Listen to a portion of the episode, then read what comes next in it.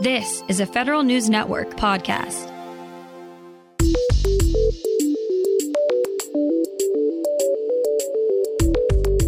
Coming up on today's Federal Newscast, the Agriculture Department is launching a Digital Service Fellows program. Lawmakers want the next military budget to focus on the well being of service members and their families. And one of the National Security Agency's top cyber officials is retiring. Those stories and more in today's Federal Newscast.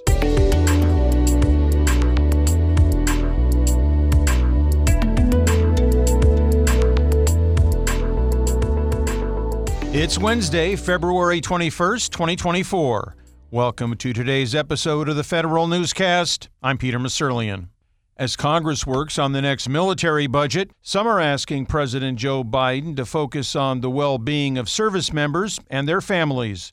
Federal News Network's Anastasia Obis has the details. Lawmakers want the White House to prioritize quality of life issues in the fiscal 2025 defense budget request.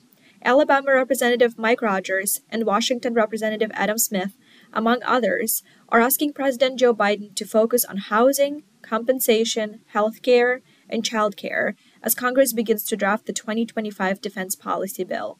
President Biden is expected to release his 2025 budget request on March 11th, but Congress is yet to pass the fiscal 2024 budget. Anastasia Obis, Federal News Network. The Commerce Department is seeking public feedback on the openness of artificial intelligence tools. Federal News Network's Jory Heckman has more. The National Telecommunications and Information Administration is launching a request for comment looking for more feedback on the benefits and risks of open weight AI systems. AI model weights are a distillation of what an AI model has been trained to understand and how that model continues to behave. Here's NTIA Administrator Alan Davidson. Responsible AI innovation, we know, is going to bring enormous benefits to people. It's going to transform every corner of our economy. But we also know that we will only realize the promise of AI if we also address the serious risks that it raises today. Jory Heckman, Federal News Network. One of the National Security Agency's top cyber officials is stepping down this spring. Rob Joyce, NSA's Director of Cybersecurity,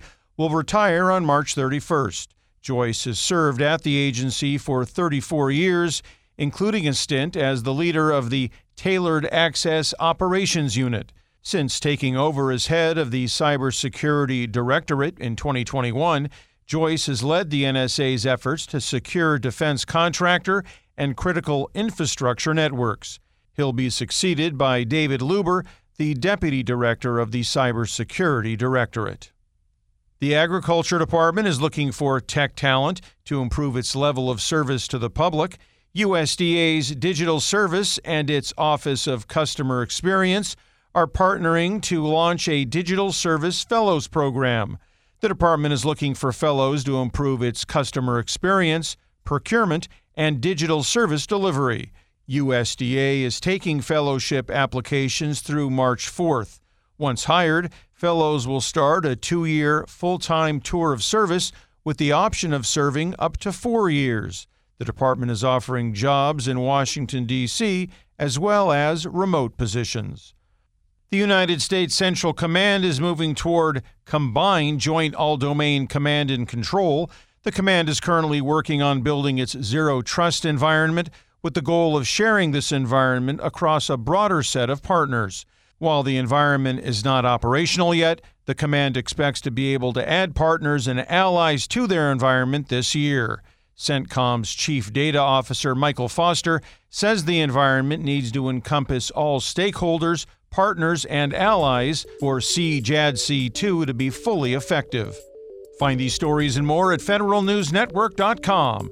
For the Federal Newscast of Wednesday, February 21st, 2024, I'm Peter Musurlian.